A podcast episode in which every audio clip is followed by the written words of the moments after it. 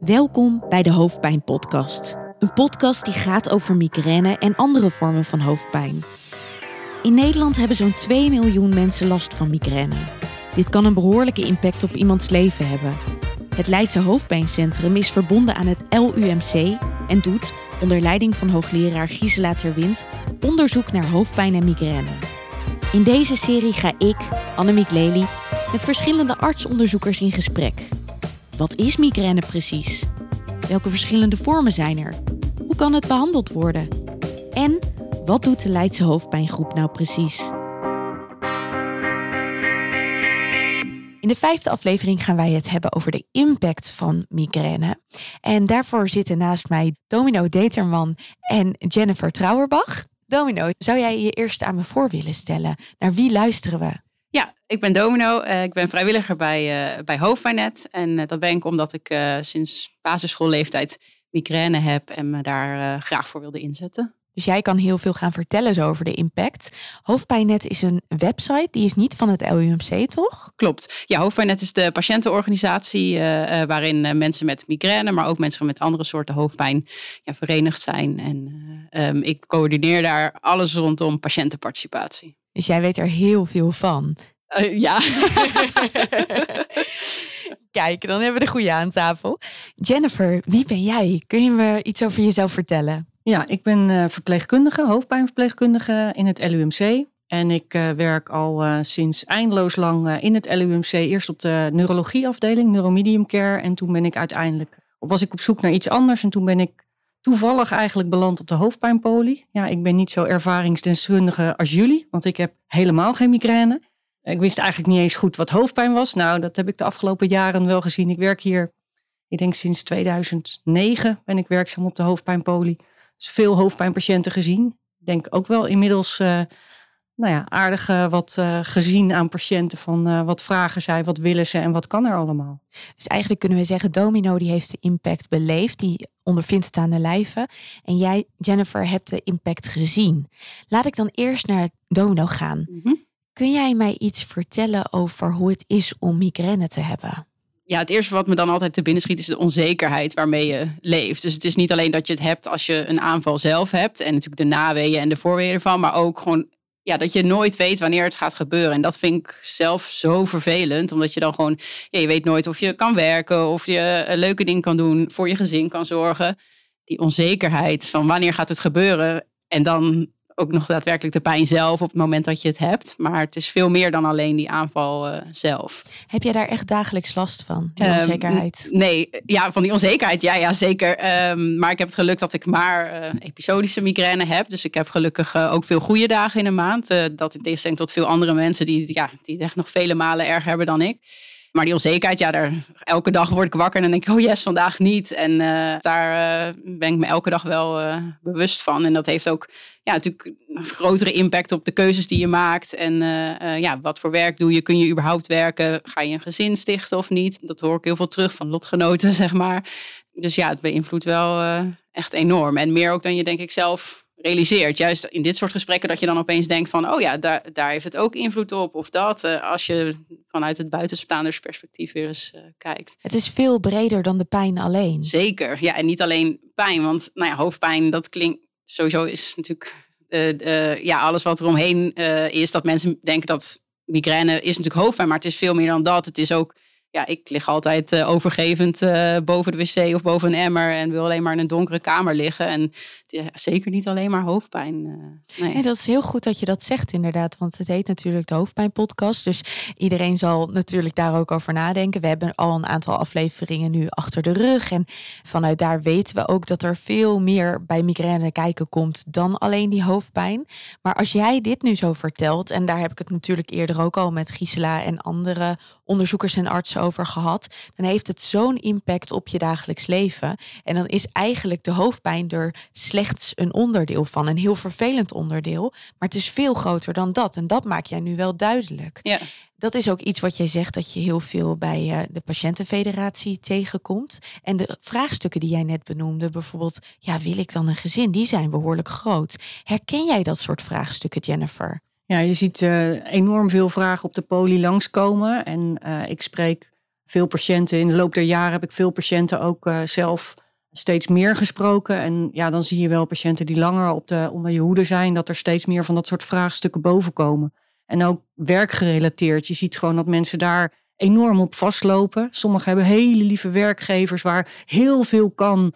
Dat is gewoon heel mooi om te horen. Maar er zijn ook mensen die gewoon stuk lopen op werk. Omdat ze gewoon geen contract vast kunnen houden. Omdat ja, dan zijn ze weer een paar keer uitgevallen. En dan is het klaar. En ja, voor jou tien anderen is een tijd geweest. Ja, misschien dat dat komende jaren anders wordt met nou ja, de maatschappij waar we nu in zitten. Met toch tekort aan werknemers. Want ja, hoofdpijnmensen kunnen gewoon heel veel goede dingen doen. Alleen ja, niet op de dag dat ze migraine hebben. Ja, dat ze dus migraine hebben zegt niks over hun kwaliteiten en capaciteiten natuurlijk. Nee, maar daar worden ze wel op afgerekend vaak. Geef jij dan ook advies als ze met dit soort vraagstukken komen? Nou ja, dat is eigenlijk heel raar. Het, het allerbeste advies wat je kan geven, denk je, dat moeten ze al lang gehoord hebben. Praat erover. En mensen praten er heel vaak niet over, want ze denken, ja, dan heb je haar weer met haar hoofdpijn. En iedereen heeft wel eens hoofdpijn. En dan krijgen ze ongewenst allemaal flauwe dingen van ja, ik heb ook wel eens hoofdpijn, neem ik een paracetamolletje en dan gaat het over en dan moet je eigenlijk niet meer zeuren, moet je werken. Maar dat is niet waar deze mensen last van hebben. Dus dat, dat verbaast me in het begin wel dat mensen zo weinig open zijn. Want ze zijn, ja, eigenlijk is het meer hun probleem en niet het grote probleem van iedereen. Terwijl je het eigenlijk samen moet oplossen op de werkvloer. Als Jennifer dit zegt, herken jij dat dan? Dat er een hele grote vorm van schaamte op migraine ligt? Ja, ja, ik denk dat je het inderdaad echt moet treffen, ook met je werkgever die daar ook uh, open naar vraagt. Dat, het, dat er een open klimaat is om daar uh, in gesprek over te gaan. En ik merk in ieder geval ook aan mezelf dat op de dagen dat ik het niet heb, wil ik het ook zoveel mogelijk eigenlijk niet aan denken. Omdat dat juist de goede dagen zijn en dan probeer ik normaal of een gezond persoon te zijn, zeg maar ja, in die zin stop ik het dan zelf ook een beetje weg eigenlijk. En het heeft al zoveel impact. Jij wil dan ook gewoon eventjes met andere ja, dingen gewoon normaal, zijn, Ja, precies. En niet daarover nadenken. En uh, ja, ik vind het zelf ook altijd wel lastig om er juist de goede woorden aan te geven, zodat mensen ook precies snappen wat het nou inhoudt. Uh, om dat echt goed te beschrijven aan collega's. Dat is toch wel moeilijk. En ik denk dat je dat alleen als, nou ja, jullie als zorgverleners, maar ook als partner bijvoorbeeld, of als kinderen pas echt beseft wat het daadwerkelijk is. Want die zien mij boven die wc of in een donkere kamer. En dat is wel echt lastig voor gewone collega's of je werkgever. Wat zeg je dan? Hoe leg je het uit? Sowieso zeg ik migraine en probeer ik niet hoofdpijn te zeggen. En dan leg ik dus uit dat het, uh, ja, dat het in aanvallen komt. Dat het dus plots kan zijn dat ik er morgen uh, niet ben. Of vanmiddag niet. Of tijdens een overleg. Dat ik opeens weg moet omdat ik een aura krijg en niks meer kan zien. En à minuut uit een vergadering uh, weg moet gaan. Probeer het ja, dus helemaal te beschrijven wat ik, hoe ik me daadwerkelijk voel. En ook wat voor impact dat dan heeft buiten die aanvallen om. Dat ik niet zeker weet als er bijvoorbeeld een belangrijk onderdeel is op mijn werk. Of ik daar wel kan zijn. Dus dat probeer ik zo uit te leggen. Ja. En, en, hoe wordt er dan op gereageerd? Uh, ja, toch wel verbazingwekkend begripvol. Um, en wilde ook heel graag iets zeggen. Ja, nou, ik denk wat jij zei van uh, voel je dan schaamte? Is het schaamte? Maar ik denk dat het ook niet alleen schaamte is. Ik denk dat het vooral ook is dat mensen niet afgewezen willen worden. Dat dat er ook los van, naar schaamte weet ik niet. Ja, je hoeft je er niet voor te schamen, denk ik dan altijd, want het overkomt je. Maar mensen hebben al zo vaak hun hoofd gestoten dat ze ook soms bang zijn om het een nieuwe werkgever of nieuwe vriend te vertellen. Want ja, die voelen het als van uh, ik heb gefaald. Dat doen ze niet, maar dat, zo voelen patiënten het volgens mij vaak wel. Van oh, moet ik me weer afmelden? En ik ben weer niet betrouwbaar. En ja, maar dan denk ik, ja, maar andere mensen hebben dit niet. Dus... Ja, voor mij voelt dat inderdaad op dat moment zo. Ik heb gelukkig niet zo heel veel last van migraine. Maar op het momenten dat ik het heb, dan ben ik ook echt niet aanspreekbaar. En inderdaad, dan moet ik ook slapen en een pil nemen. En op dat moment, je kan niet anders. Dus je weet zelf heel goed dat je er niks aan kan doen. Maar je voelt toch dat je iets, je laat iets uit je handen vallen. En dat, dat voelt gewoon zo naar, want je wil zo graag dat mensen daarop kunnen vertrouwen dat je er bent. En ik kan me voorstellen dat als je het vaker hebt, dat dat dan helemaal het gevoel is van je bent heel betrouwbaar, maar op een bepaalde manier niet. En daar kan je helemaal zelf niks aan doen. Nee, en mensen zien het ook niet. Of hè, ja, mijn dichte vrienden of mijn uh, familieleden zien dat wel aan mijn ogen, maar ja, je collega's die hebben. Het is anders als je een wond hebt of iets wat, uh, wat natuurlijk zichtbaar is. Uh. Wat doe je precies als verpleegkundige als het gaat over hoofdpijn? Als wij het hebben over dat je met migraine natuurlijk het allerliefst in een kamer wil liggen die zo donker mogelijk is, zo min mogelijk geluiden en het liefst dus ook zo min mogelijk mensen om je heen. Wat kun jij betekenen op zo'n moment? Nou, eigenlijk niks, zeg maar. Als ik heel gemeen mag zeggen. Ja, weet je, je kan patiënten ondersteunen dat je dingen begrijpt. En waar komt een verpleegkundige bij kijken? Nou, als patiënten heel onzeker zijn en denken van... is het allemaal wel goed in mijn hoofd en wat gebeurt er allemaal? En maar eigenlijk zeg ik ook wel eens tegen patiënten: ja, jullie zijn zelf deskundiger in migraine dan ik, want ik heb het niet. Ik voel het niet.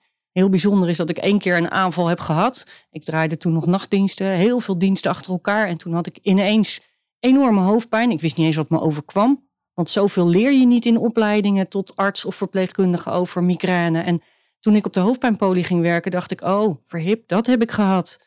Dus ik kan me wel iets verplaatsen in een patiënt. En natuurlijk zien we ook wel patiënten die ook ondanks een migraineaanval op de hoofdpijnpolie komen. Met al het last van het licht en, en nou ja, alles eh, zeg maar wat erbij uh, komt kijken. Het is denk ik vooral dat je mensen erkent in hun klachten en snapt wat er gebeurt. En het is meer dat je zegt van ja, je doet er zelf, heb je er geen schuld aan? Want dan zeggen patiënten vaak van ja, maar ik heb gisteren veel te veel gedaan. En mijn, vriend zei al van je doet te veel. En op mijn werk zeiden ze al, je kan niet alles tegelijk. En daardoor heb ik nu migraine. En nou ja, dat bespreekbaar maken. Dus het is meer gewoon uitleggen wat de ziekte inhoudt. En soms is het echt wel uh, ja, verdrietig om te zien wat mensen eigenlijk maar weten van deze ziekte. Want die noemen het hoofdpijn en het is hoofdpijn. En uh, hebben eigenlijk geen idee wat precies in hun lichaam gebeurt. En dat is denk ik een grote taak van verpleegkundigen. En dan toch in de taal van iedere patiënt spreken. Want de een snapt meer van de ziekte dan de ander. Maar ik denk dat de kunst van de verpleegkundige is om te horen wat patiënten niet snappen en dat dan goed uitleggen. En het is op iedere hoofdpijnpolie denk ik anders wat verpleegkundigen doen. Ik ben in een luxe positie dat ik vooral patiënten begeleid die bijvoorbeeld uh, moeten detoxen. Dat ze te veel medicatie hebben gebruikt. En ja, in het begin zag ik dat patiënten daar zo enorm mee worstelden. En uh, ja, dan moesten ze van mij, ja, dan zei je, moet je detoxen, want dat is goed voor je. En nu denk ik, ja, ligt de bal veel meer bij een patiënt van, waarom ben je gekomen tot waar je nu bent? En als je dat stukje niet meeneemt, ja, dan kan je eraan trekken wat je wil. Maar dan, een patiënt moet inzicht hebben van waarom gebeurt mij dit? Waarom ben ik nu op dit padje? En ik denk dat dat voor verpleegkundigen ook een hele belangrijke taak is. En ik vind bereikbaarheid belangrijk voor mijn patiënten. En nou is het helaas ook niet meer zo dat ze mij zomaar even kunnen bellen. Dat was in het begin wel. Vond ik fijn, vonden patiënten fijn. Maar dat succes gaat leuk totdat het uh, te veel wordt. En er geen tijd voor is. Dus nu kunnen patiënten ons via een nieuw systeem ook bereiken. Als je bij ons patiënt bent, kunnen patiënten mij via een beschermde e-mailomgeving mij bereiken. En dan kan je wel dingen oppakken. Dus dan hoop ik altijd dat patiënten een vraag stellen voordat het fout gaat, zeg maar. Voordat dat je ze weer kan helpen op het goede moment in te grijpen in hun eigen behandelplan. Want hopelijk geeft dat ook rust bij de patiënt. Ja, en dat merk ik ook wel, dat het makkelijker is om patiënten die goed zijn, die goed gaan, zeg maar, in een behandelplan. Om op een gegeven moment te zeggen, nou, uh, hier scheiden onze wegen eventjes. U kan weer terug naar de huisarts. Want ze weten dat er een achterdeurtje is. Kijk, en dat is belangrijk. Ik vind zelf het thema van samen beslissen nog altijd wel heel belangrijk. Ook omdat ik daar mijn werk mee bezig ben. Dus dat je, eh, nou ja, als niet als, uh, als patiënt maar een afwachtende rol aanneemt. Maar ook zelf goed moet nadenken voordat je bij een zorgverlener komt. Van wat is nou belangrijk in jouw leven. Um, zodat je dat inbrengt in een gesprek. En ook eventueel daar samen met iemand naartoe gaat om nou ja, dan samen met je zorgverlener, die natuurlijk de medische opties weet, dan te kan gaan beslissen van goh, welke behandeling past bij, uh, bij mijn situatie. Ja, dat is iets wat we als vereniging ook wel uh, ondersteunen. Ik zat nog te denken, want jij zei net, er is vrij weinig voorlichting als je op een gegeven moment in opleiding bent, tot nu toe. Wat is de belangrijkste les die jij geleerd hebt over migraine, waarvan jij zegt, als ik nu studenten zou moeten onderwijzen, wat zou jij dan meegeven?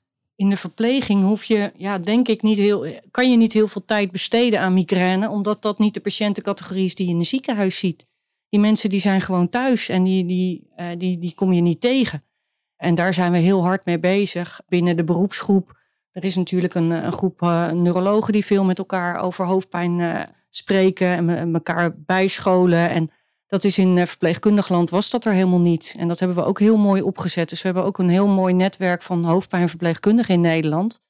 Iedereen met zijn eigen taakjes. En dat is ook eigenlijk prima dat iedereen zijn eigen praktijk heeft op zijn eigen manier. Maar dat we wel van elkaar kunnen leren. Daar heb ik zelf ook ja, best wel veel aan gehad. Om met verpleegkundigen over verpleegkundige vraagstukken te praten. En niet alleen maar copy-paste van artsen onderling, zeg maar. Want ook daarin nemen wij vaak deel aan scholingen.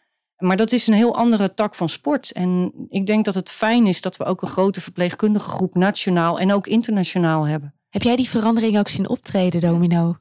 er ging eerst nog iets anders door mijn hoofd. Dat ik, uh, dat ik denk dat er ook heel veel mensen zijn die niet weten dat er dus gespecialiseerde verpleegkundigen of artsen of centra zijn hè, op het gebied van hoofdpijn. Dus mensen die, uh, ja, die veel te lang zelf door blijven gaan en denken, ach, ik neem wel inderdaad dat paracetamolletje waarvan mensen zeggen dat je dat moet nemen als je hoofdpijn hebt. Uh, dus dat daar ook nog wel een wereld te winnen is. Dus uh, ja, dat schoot door mijn hoofd. En goed dat je het zegt. Ja. ja. dat is absoluut zo. Ik wist ook niet dat er verpleegkundigen op het gebied van hoofdpijn bestaan.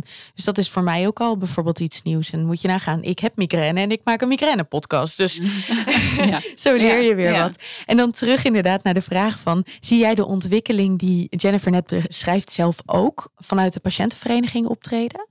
Ja, ik denk niet zozeer op het gebied van de verpleegkundigen. Ja, er komt natuurlijk wel steeds meer aandacht. En dat, ja, dat is ook een van de doelen van Hoofdpijnnet. Om te zorgen dat bekend is wat migraine is en waar je dan naartoe kan als je denkt dat te hebben. En uh, ja, die voorlichting is daarin denk ik heel, uh, heel belangrijk. Dus inderdaad waar je de zorg kan halen, maar ook wat het precies is. En nou ja, wat uh, tips van anderen zijn. Uh, nou ja, überhaupt de herkenning, dat merken we hier al van. Ja, wat jij net zegt, daar herken ik me dan in. En dat geeft ook een goed gevoel. En soms pik je daar eens nog, nog eens iets van op, uh, wat je dan kan gebruiken. Ja, niet zozeer per se in de behandeling, maar wel hoe je er bijvoorbeeld mee omgaat in je dagelijks leven. Waar kunnen mensen naartoe als ze meer willen weten over uh, Hoofdpijnnet? We hebben een website waar je meer informatie uh, kan vinden. We hebben een Facebookgroep en uh, eventueel kun je lid worden van de vereniging. Ontvang je een magazine elk kwartaal, geloof ik. En op die manier kunnen zij zich aansluiten en inderdaad die herkenning hopelijk voelen die wij in dit gesprek ook gehad ja, hebben. Ja. Dank jullie wel voor jullie bijdrage. Nou, graag gedaan. Graag gedaan. Deze podcast werd gemaakt in opdracht van het Leidse Hoofdpijncentrum verbonden aan het LUMC. De presentatie en inhoudelijke montage is in handen van Annemiek Lely. De eindmontage en mixage werd door pop-up podcast.studio gedaan.